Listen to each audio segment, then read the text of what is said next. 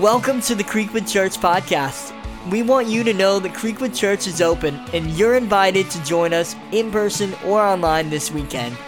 More information about services and in person safety precautions is available at creekwoodchurch.com. We hope this message inspires and encourages your faith. Enjoy.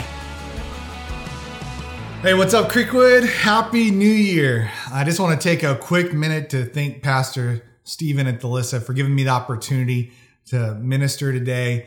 Uh, I believe that God's placed a word in my heart, and uh, I'm just so thankful to be a part of this church. It's just incredible the culture and the place uh, that that um, man God has created at Creekwood, and, and, my family and I are just so thankful to be a part of this church, and uh, just the incredible staff, and just a shout out to uh, the whole team for uh, just the way that you work as under the Lord and, and the incredible church that God is working through here in Creekwood. So thank you uh, so much for the way that you love me and my family. And thank you, uh, Pastor Stephen, for your leadership and the way uh, you uh, guide us in the truth of God's word so diligently.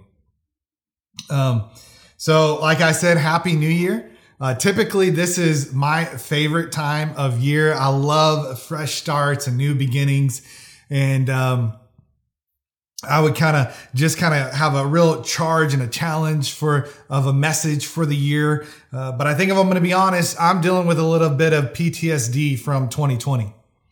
Like I don't want to let my guard down. I don't want to get my hopes up because I think if 2020 taught us anything is that we uh, have no idea what the future holds. Like we are um, not sure if we're going to have uh, just a all types of victories or defeats, uh, pain or sorrow, uh, joy or laughter. We're just, you know, that just seems like, man, there's so much uncertainty in the air. And I think the truth is that we're probably going to face both. We're going to face both joy and pain, both uh, victory and loss.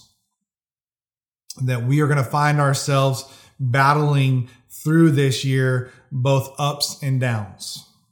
You know, Pastor Rick Warren, who wrote the book, The Purpose Driven Life, he said this. He said, I used to think that life was hills and valleys. You go through a dark time, then you go to the mountaintop back and forth. I don't believe that anymore.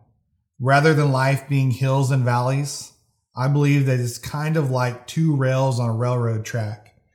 And at all times, you have something good and something bad in your life. No matter how good things are in your life, there's always something bad that needs to be worked on. And no matter how bad things are in your life, there's always something good you can thank God for. So I believe that's the reality of what theologians call living in the tension of the already and the not yet. See, we live in the reality of Genesis 3 taking place, the fall, but yet we also live in the truth of the gospels of Jesus' death, burial, and resurrection.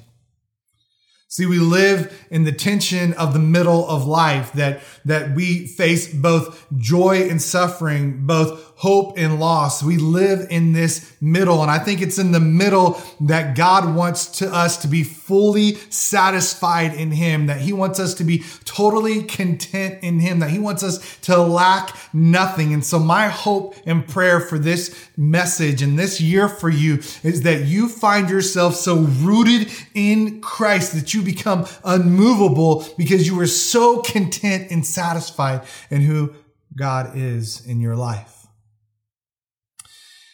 want to look at Philippians chapter 4 verses 10 through 13 and we're going to we're going to walk through these verses and I believe that we're going to we're going to be able to see some some some some pillars of truth that will help us on this journey to finding our contentment in Christ alone. So if you have your Bibles, I want you to turn with me to Philippians chapter 4. And as you are turning there, I want to kind of set the scene for us. See, it's 62 AD, and Paul, Paul is writing this letter while he's on house arrest.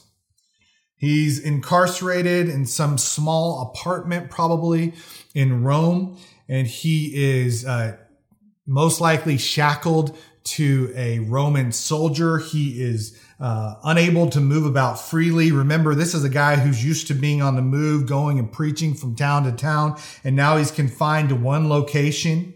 Um, he's afflicted with all the difficulties that come with being a captive.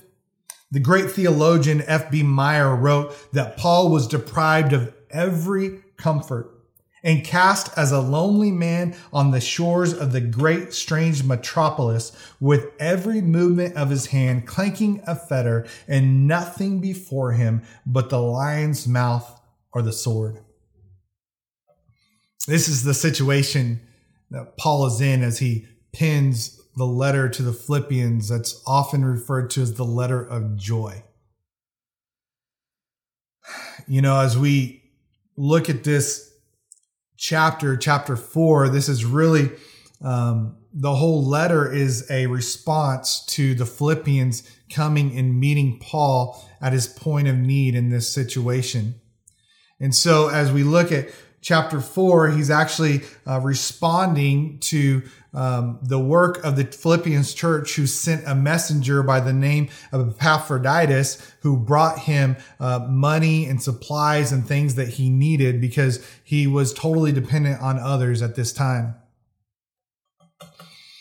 And so Philippians 4, verses 10 through 13, it says this It says, I rejoice in the Lord greatly that now at length you have revived your concern for me.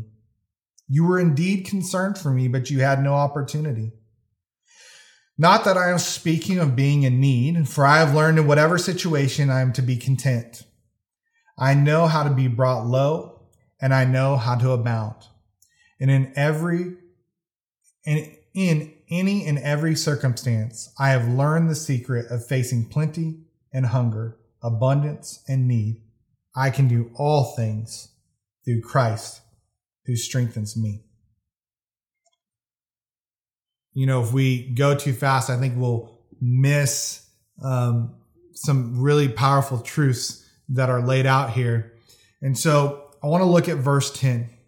It says, I rejoice in the Lord greatly that now at length you have revived your concern for me. You will indeed, you were indeed concerned for me, but you had no opportunity.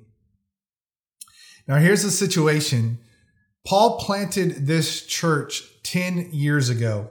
It had been 10 years since since the Philippians had sent any aid to Paul. It had been 10 years since the church had ministered to Paul. It had been 10 years since he had had any interaction with the Philippian church. And you know, if you remember the story in Acts chapter 16, this is this is where Paul is on his second missionary journey and he goes down to a place of prayer and he encounters Lydia, the, the seller of purple goods, and she becomes the first convert in Philippi. And as Paul's in there planting this church with the help of Silas and he's ministering to the people, he continues to go down to the place of prayer to share the good news of the gospel. And as he's going down, there's a there's a young slave girl who's who's who's demon possessed, and this demonic spirit gives her the ability to tell the future. And as she's going down, as, as Paul and Silas continue to go down to minister, it says that daily she would cry out and say that these men were sent from the Most High God to tell the way of life. Paul becoming uh, uh just so annoyed, the Bible says, by her that he cast the demon out of her. Now, the, the young slave girl owners become uh, enraged that Paul has now messed up their bread and butter that they can no longer sell her services. So they drag him to the magistrate in the city, and then the magistrate beat Paul and Silas with wooden uh, poles, and it says they strip them down and they throw them in jail. And here's Paul and Silas in the jail cell and it says at the 12th hour that they begin that they are that they are praying and they are worshiping the lord. And as they're praying and worshiping the lord god sends an earthquake and it and it opens up all the doors of the jail. And the philippian jailer fearing that the convicts would escape is about to kill himself. Paul stops him ministers the gospel to him. It says that the the jailer got saved along with his whole household. Now, move forward 10 years, and Paul finds himself in jail once again. But he's not dismayed. He's not overwhelmed. He's not wondering where his help is going to come from. What I want you to see, and I want you to write down if you're taking notes, the first point is that Paul was confident in God's providence. See, he knew that God was at work on his behalf. You know, and I don't know where you find yourself today. And I don't know how God is going to meet your needs. Just like Paul didn't know, like last time God met his need through an earthquake, and this time he met him through a guy by the name of Epaphroditus. But Paul was confident in the providence of God in his life. And I want you to know that you can be confident of God's providence. We see it throughout scriptures. We know that, that, that Joseph, that God took Joseph from the pit to the palace. That God took Moses from a baby floating in the Nile River to the deliverer of his people. That when Haman was plotting to kill the Jews, that God used Esther to free them. See, providence is not only believing that God is the one writing the world's history, it's also trusting that he is writing our story and that it's a good story. Romans chapter 8, verse 28 says this And we know that for those who love God, all things work together for good, for those who are called according to his purpose.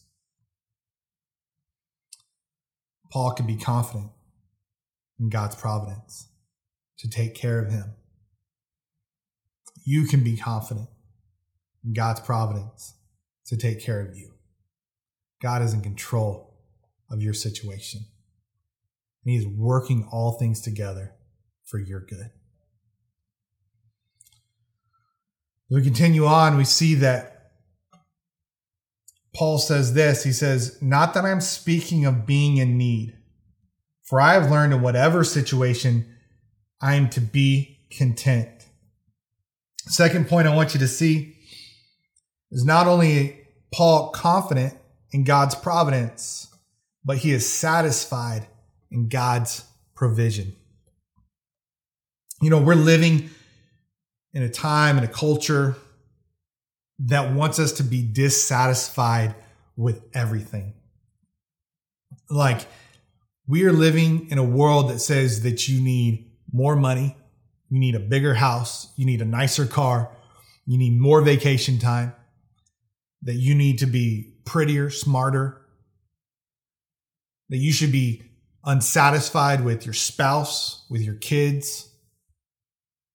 Everything about our culture tells you to not be content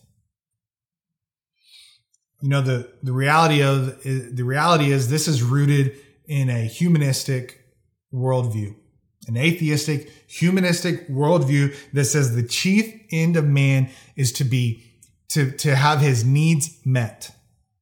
The only way to be satisfied is to have your needs met. And the way we find out what our needs are are by what the culture tells us we need like I can't even get on Instagram for 10 minutes without finding out that I need something that I didn't even know that I needed. But it goes so much further than that. See, it gets down into our souls. This, this, this kind of spirit of discontentment. And Satan's so crafty. He begins to tell you that you need these things. These aren't wants, these are needs. And culture's telling you you need to have every lustful desire of your heart fulfilled. You need to pursue that extramarital affair so that you can be sexually satisfied. You need to pursue those lustful wants, that greed for gain and more. You need to be dissatisfied with what God's given you because you should have every need of yours met. But what does Paul say? He says, Not that I'm speaking of need, for I have learned in whatever situation I am to be content. Let me tell you, I believe that Satan is using discontentment to come and try to destroy your life. That if he can convince you that you deserve more, that you need more, that what God's given you at this point in your life is not enough, that God's not enough for you, then he can get you chasing the riches of this world, coveting your neighbor's possessions. You know, 1 Timothy 6 6 through 10 says this But godliness with contentment is great gain. For we, for we brought nothing into the world, and we cannot take anything out of the world. But if we have food and clothing, with these we will be content. But those who desire to be rich fall into temptation into a snare, into many senseless and harmful desires that plunge people into ruin and destruction. For the love of money is the root of all kinds of evil. It is through this craving that some have wandered away from the faith and pierced themselves with many pains. Satan wants to pull you away this year. When you have a difficult time, he wants to say, Christ is not enough. When you have a good time, he wants you to say, Christ is not enough.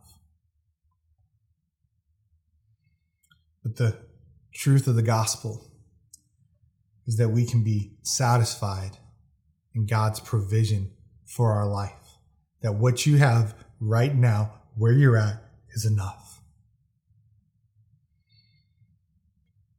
Third, we see that Paul is not ruled by external forces. It says, I know how to be brought low, and I know how to abound.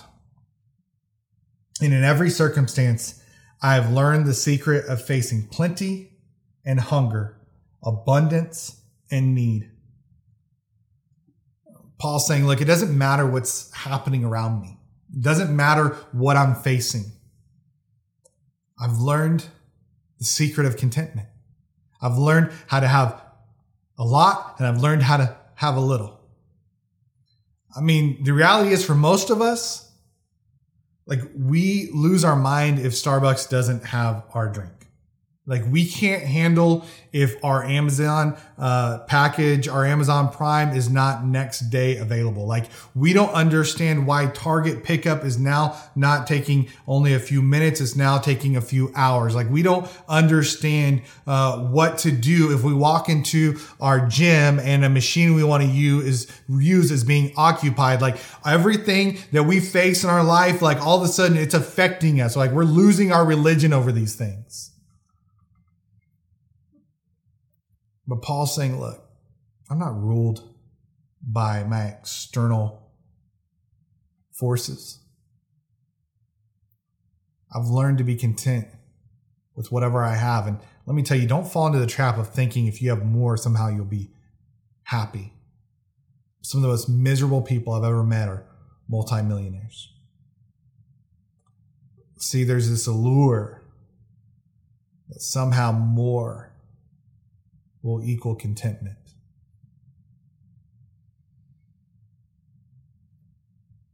But the truth is, what Paul reveals to us in verse 13 is this I can do all things through him who strengthens me. Some translations say I can do all things through Christ who strengthens me regardless if it's through, it says, your translation says through him or through Christ, it's speaking of Christ.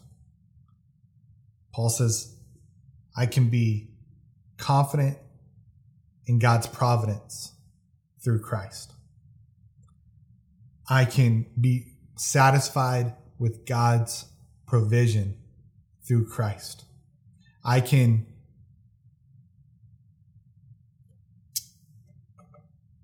I can not be ruled by external forces through Christ. A lot of times we use that scripture out of context. We think that somehow we can just slap it on a jersey and we'll win the football game. We can put it on the back of a boxer's robe and he'll knock the guy out. We we use it out of context so often. But the truth of what this scripture means is that through the strength of Christ, we can find our contentment in God. There's a song we sing in chapel. It's a song that says, the name of the song is Jesus is Better. This is a song that was actually uh, written by a worship leader down in Austin from Austin Stone Church. And want to read you these lyrics. I want to read you the chorus, and it's really uh, kind of summarizes my heart for this message and my heart for you this year. It says this In all my sorrows, Jesus is better. Make my heart believe.